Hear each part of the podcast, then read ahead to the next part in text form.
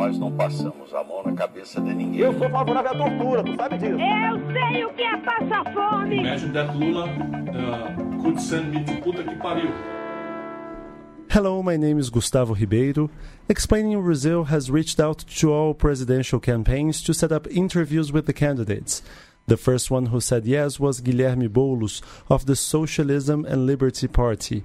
Me and Diogo Rodrigues, staff writer at the Brazilian Report, went down to Mr. Boulos' campaign headquarters in São Paulo for a 25 minute talk. Diogo, what were your impressions? Well, Gustavo, uh, Boulos seemed like a very well prepared candidate. He had good answers to everything. I mean, good in the sense that he had answers to everything and he didn't hesitate uh, in all the answers. And he seemed prepared to talk about, well, economy, about politics and Brazil, politics abroad. I think it was a very interesting interview.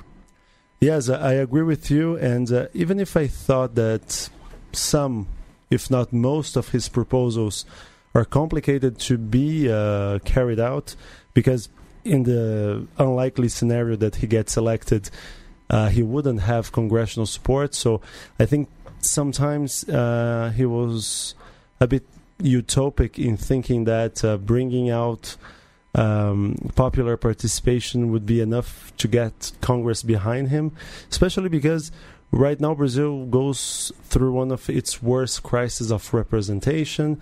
Uh, Brazilians lack faith in public institutions, as uh, we have published in an article this Tuesday, August 14th. But like you said, at least he had some answers, and that's that's not what we can say about every candidate. Yes, that's true. And uh, even though he is a little bit utopic, but you can see that he's trying to mature some ideas about uh, foreign policy and about economy. And uh, he is, uh, uh, uh, he, his candidacy is supposed to be utopic and supposed to be about ideas that cannot be put in practice. I think his mission in this election is to be someone, is to draw attention to himself and to make himself known. And that's why he talks about some things that are not easily done. You said something interesting uh, after we left the interview. You said that Bolus is not talking just about like a far left guy, but as a true politician. What That's do you right. mean by that? I mean that he's trying to be moderate sometimes when he spoke about, you're going to listen to that, when he spoke about Venezuela.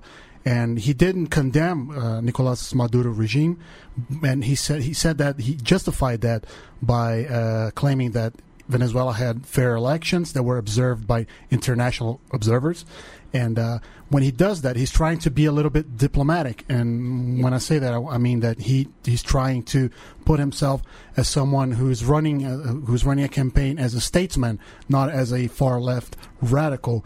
And I think that he's trying to be moderate now, unlike uh, past PSOL candidates like Luciana Genro, because I think he has a broad horizon for him. I think he's going to run more times uh, in, in future elections, and I think he wants to be taken seriously. Yes, I agree with you. So, without further ado, let's start uh, playing the interview we did. The audio quality will not be perfect. We were not in our studios in downtown São Paulo. We were at his red headquarters, so there was a little echo, but it, was, it should be fine for people to understand. The interview is all in Portuguese. We want the candidates to be comfortable in passing through their message, but if you don't speak Portuguese, you can go to Brazilian.report and um, read the main takes of our interview with Guilherme Boulos.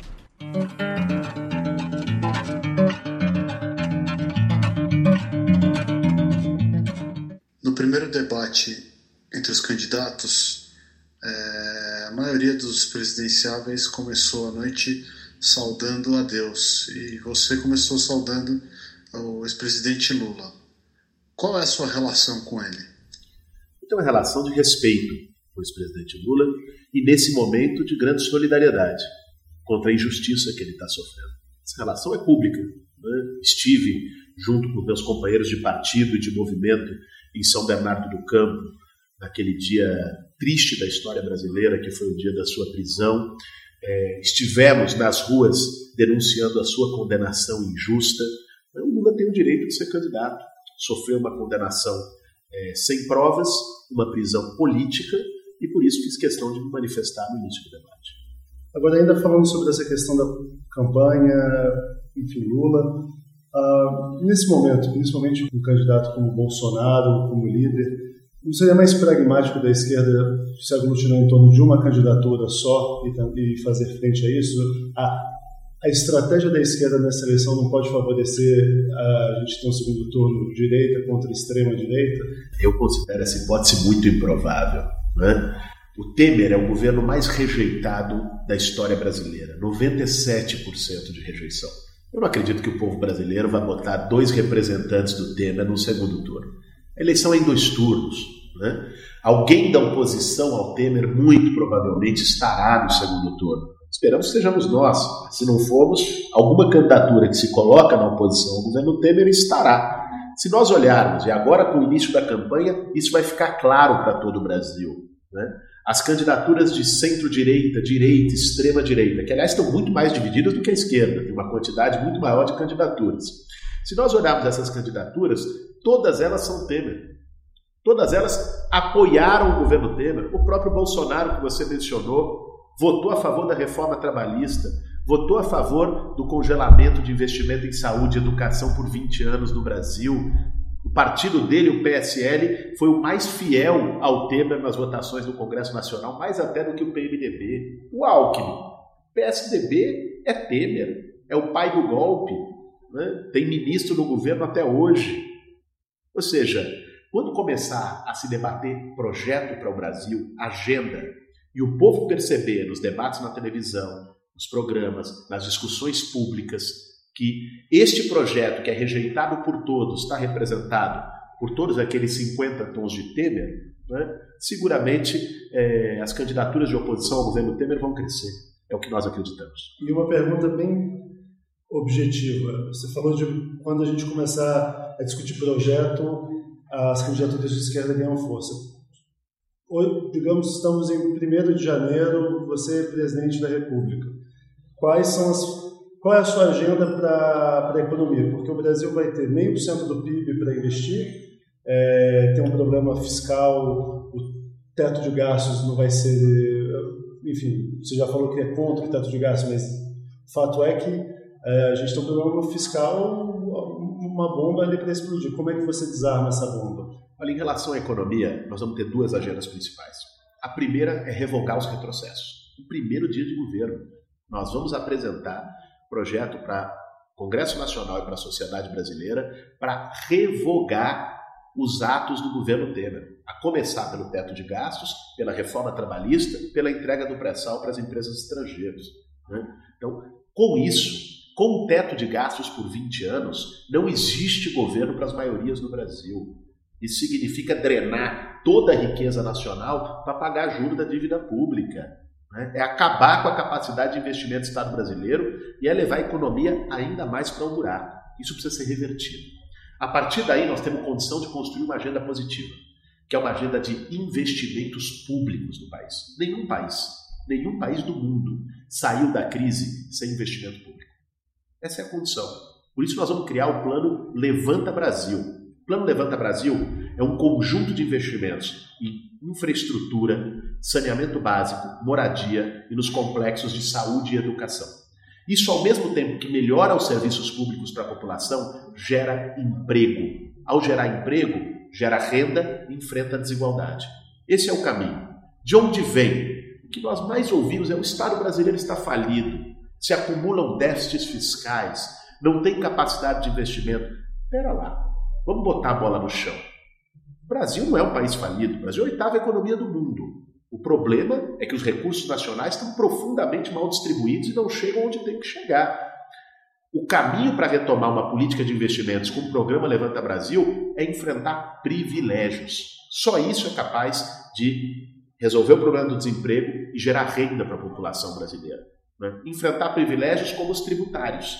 Né? Nós vamos fazer, essa vai ser uma das primeiras medidas do nosso governo, uma reforma tributária progressiva, tributando lucro e dividendo, taxando grandes fortunas, como a Constituição já prevê, aumentando a alíquota de imposto sobre herança. Só isso vai nos permitir 120 bilhões de reais de investimento por ano no país. Para taxar lucros e dividendos, você vai propor diminuir o imposto de renda para a pessoa jurídica? Porque hoje já se paga, né? O motivo para não se taxar lucros e dividendos é evitar a dupla taxação. Você vai diminuir a alíquota do imposto de renda da pessoa jurídica para taxar? Veja bem, é, o que se chama da dupla tributação existe em 34 dos 35 países da OCDE. Né? Apenas a Estônia não tributa. Né? Esse argumento é um tanto falacioso. Né? Na verdade, a não tributação de lucros e dividendos no Brasil se transformou num caminho para elisão fiscal. Né? Para pessoas que são pessoas físicas fugirem do imposto de renda da pessoa física criando PJ. É uma pejotização de funcionários que, para fugir da tributação, como não tributa lucro e dividendo, distribui lucro e dividendo para si mesmo, como juros sobre capital próprio, que nós também vamos acabar com esse estratagema. Agora, existe a nossa previsão de reduzir imposto sobre produção e consumo. No nosso programa, tem sim a proposta de uma redução de alíquota de imposto de renda sobre a pessoa jurídica, porque o aumento da tributação deve ser sobre renda e patrimônio, não sobre atividades econômicas. Esse é, esse é o nosso entendimento, é, é a linha de uma reforma tributária que a gente defende e vai fazer no país. A tributação de lucro e dividendo passa por isso, mas também aumento do IOF para acabar com a, sobretudo com as operações de curto prazo, até 90 dias, né? Os, a liberdade completa, desregulamentação de fluxo de capitais, que inclusive geram especulação cambial no Brasil. Né? Nós vamos também taxar grandes fortunas e aumentar a alíquota de imposto sobre herança. Nós achamos que com isso é possível ter um acréscimo de arrecadação no país e criar condições para uma redução gradual de todo tipo de imposto sobre consumo, para que os mais pobres e a classe média paguem menos, porque hoje já pagam muito. Com esses não tem que ter qualquer tipo de aumento de tributação, pelo contrário, o debate é de redução de tributação. Agora, em relação aos super ricos, nós temos que aumentar. Mas esse não é o único caminho. Né? Nós vamos também enfrentar a chamada Bolsa Empresário 283 bilhões de reais. Só esse ano o Estado brasileiro deixou de arrecadar com desonerações fiscais. Ou seja, os empresários receberam um favor de não pagar imposto. Um favor que o trabalhador que vai pagar o seu IPTU não tem, o trabalhador que vai pagar o PVA do seu carro não tem. Né? Nós vamos acabar com a farra do refis. É um escândalo. O que é o refis? Né? São é, grandes empresários, né, grandes setores econômicos, agronegócios, sobretudo, que não pagam imposto nunca, deve chegar lá, depois que a dívida acumulou centenas de milhões, diga, não, eu quero mais 20 anos para pagar e abate todos os juros que teve até aqui. Né? É como história, você, você deve mil reais, você está na mão do credor. Você deve um milhão, ele está na sua mão. Exatamente. Isso, isso não dá para ser assim. Isso tem a ver, nós sabemos muito bem, com financiamento de campanha eleitoral. Né? São grandes grupos econômicos que financiam campanhas eleitorais e depois tem o Congresso na sua mão. Né? Nós vamos enfrentar essa esculhambação do Refis e também do Bolsa Empresário. Se você adaptar as exonerações fiscais no Brasil ao padrão internacional, hoje é 4% do PIB no Brasil a média mundial é 2% do PIB, isso significa cortar pela metade. Isso significa 140 bilhões de reais a mais de potencial arrecadatório para poder fazer investimento em todas essas áreas que eu falei.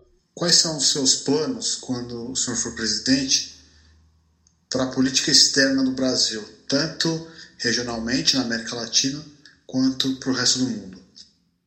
Olha, o Brasil tem um potencial de liderança regional Hoje nós temos um governo que não lidera nem o país, quanto menos a região. Então nós, agora, liderança regional não pode ser confundida com relações de imperialismo com os países vizinhos. A integração que nós queremos na América Latina é uma integração econômica, mas também uma integração social e cultural. Isso é muito importante. Né? Então, passa por fortalecer a Unasul, por fortalecer o Mercosul e as relações de solidariedade e vizinhança entre os nossos povos. A relação sul-sul é estratégica. Nós temos que nos alinhar com os países que sofrem os mesmos problemas que a gente e enfrentam os mesmos desafios que a gente. Ao mesmo tempo, nós entendemos, até que como forma de fortalecer o multilateralismo, a necessidade de sim retomar o fortalecimento dos BRICS e do Banco dos BRICS, como contraponto à política norte-americana para a América Latina. Mas isso não pode ser no modelo em que o Brasil atua de forma subordinada.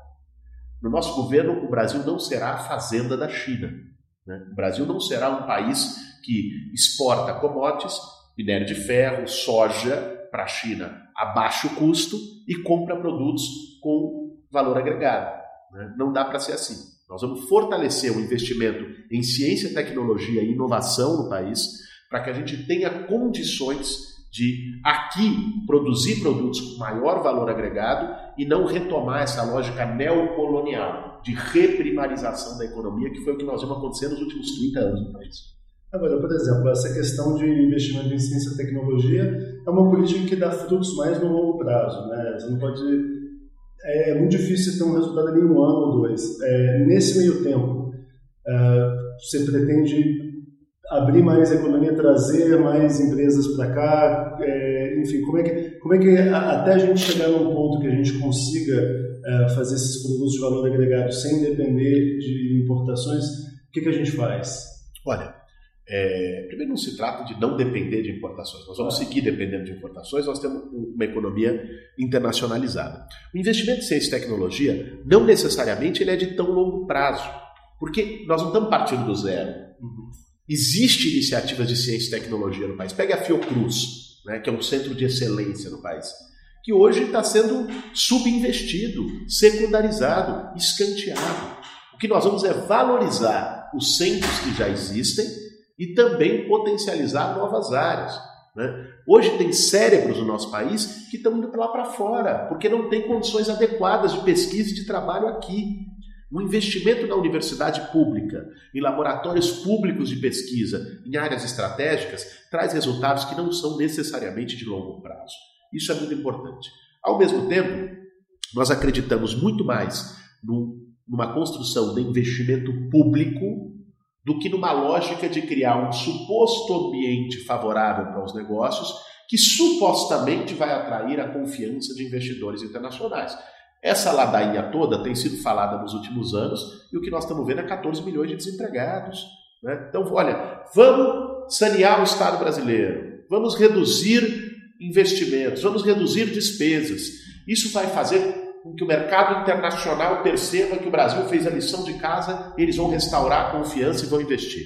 Há quantos anos nós estamos ouvindo isso? Né? E qual foi o resultado? Déficit atrás de déficit.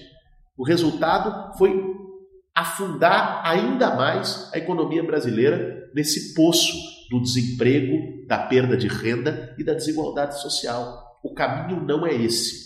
O caminho é se valer do investimento público para que o povo brasileiro seja beneficiado pela economia e não meia dúzia de banqueiros e investidores internacionais. A crise da Venezuela é um dos principais problemas da América do Sul nesse momento. Como é que o senhor vê esse problema? Como é que o Brasil pode ajudar é, a Venezuela?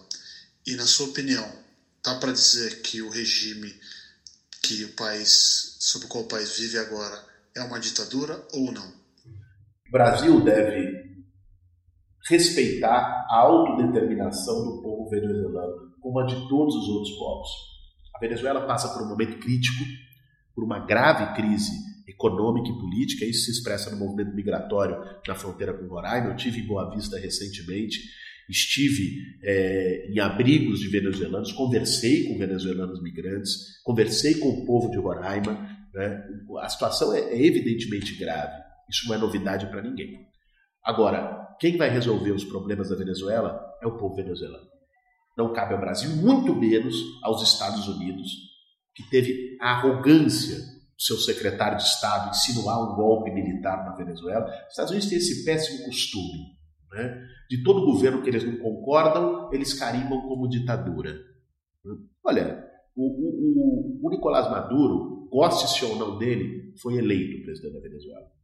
Né? Foi eleito numa eleição com observadores internacionais, aliás, o Zé Luiz Zapatero, ex-primeiro-ministro espanhol, insuspeito de bolivarianismo, foi um dos observadores internacionais que atestou a legalidade e a transparência no processo eleitoral venezuelano. Não cabe a nós né, fazer qualquer tipo de ilação sobre o processo eleitoral venezuelano. Se não caberia também fazer sobre o norte-americano, marcado por fake news, por Cambridge Analytica. Né? É, não dá para ter dois pesos e duas medidas. O nosso governo vai respeitar a autodeterminação dos povos, defendendo uma solução pacífica e negociada para o conflito da Venezuela. Qual seria a sua proposta de negociação, de solução pacífica, uma, uma missão de tal como fizemos uh, em outros países, uma missão de paz? O que, como, de que forma que o Brasil poderia ajudar? Quem tem que dizer isso são os venezuelanos. Uhum. Não cabe ao Brasil chegar na Venezuela e dizer nós temos a solução para a crise. Assim como nós não aceitaríamos que nenhum país né, chegasse aqui e dizemos nós temos a solução para a crise brasileira. Aos venezuelanos cabem resolver os seus problemas e aos brasileiros cabem, cabem resolver os nossos problemas, que aliás não são poucos. Eu vejo um interesse tão grande em relação à Venezuela como se o Brasil não tivesse problemas. A campanha eleitoral brasileira tem que ser marcada para discutir os 14 milhões de desempregados, para discutir o desastre que o governo Temer fez no país. Né? Eu sou candidato a presidente do Brasil, não da Venezuela. É evidente que é, as questões dos nossos vizinhos nos tocam, nos dizem respeito, nós manifestamos a nossa solidariedade, nós manifestamos as nossas posições políticas, mas sempre com respeito à autodeterminação dos povos. Queria fazer uma pergunta sobre energia. Uh, a gente está. O Brasil depende muito de hidrelétrica, isso cria vários problemas. Primeiro, problemas ambientais, sociais na instalação das barragens, é, e agora que com seca, com, com, com, é, esse tipo de problema, a energia fica mais cara, uma série de, outros, de outras questões. As energias renováveis, muitos dos grupos que estão investindo são estrangeiros, quer dizer, a, as nossas fontes estão ficando cada vez mais diversificadas, mas cada vez menos nacionais. Se eu tenho uma proposta para o setor de energia? Nós temos uma proposta geral de modelo de desenvolvimento para o país. Né? Nós não estamos entre aqueles que acreditam que basta crescer o PIB e todos os problemas estão resolvidos. Né? Nós queremos sim um crescimento econômico, mas com distribuição de renda e com sustentabilidade ambiental. Isso passa por respeitar as populações tradicionais, os povos indígenas, quilombolas, para o agronegócio não sair devastando florestas e fazendo o que quer, poluindo rios, para evitar crimes ambientais como que nós vimos em Mariana, com a mineração predatória. Né? E passa também por rediscutir modal de transporte e modelo energético. Né? No campo do modal de transporte, né, o nosso governo atuará para fortalecer os modais hidroviário e ferroviário em detrimento do rodoviário. Não dá para admitir que um país como o nosso, com o maior potencial hidroviário do mundo, né, tenha 80% do seu transporte feito por rodovias, que é o sistema mais caro, mais poluente e mais violento. Né? O tanto de mortes no trânsito no Brasil todos os anos é uma coisa impressionante. Né? E isso, evidentemente, nós sabemos bem, vem do lobby da indústria automobilística e do petróleo. Foi assim que se construiu esse modal. Ao mesmo tempo, no campo da energia, nós vamos promover uma substituição gradual, um modelo de transição de energias é, de combustível fóssil, de energia não renovável, para energia renovável. Nós vemos com muito bons olhos o que tem acontecido na Alemanha em termos do fortalecimento de energia eólica e energia solar. Né? Quem investe hoje no Brasil, você tem razão, são empresas estrangeiras, mas porque não tem pesquisa própria aqui. Quando nós falamos de desenvolvimento em ciência, tecnologia e inovação, é também nessa área.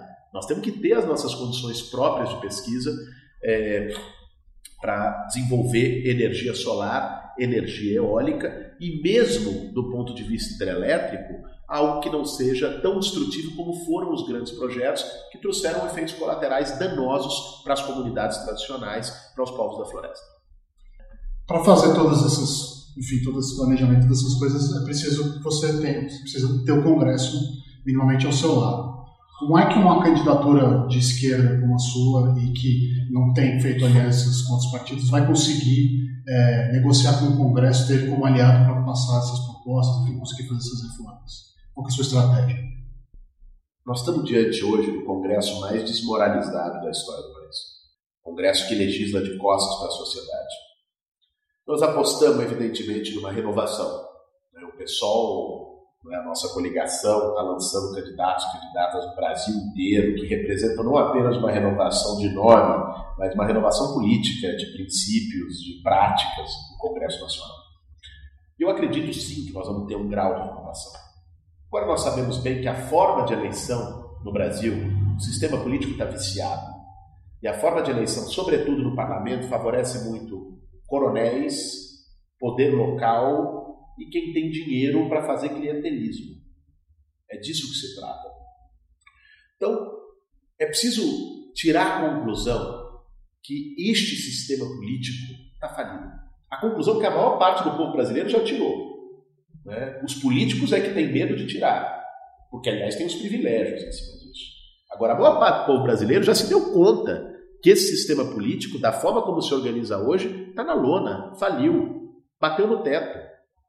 Nós precisamos de uma nova forma de fazer política. Mais do que uma reforma política, nós precisamos de uma refundação democrática no Brasil.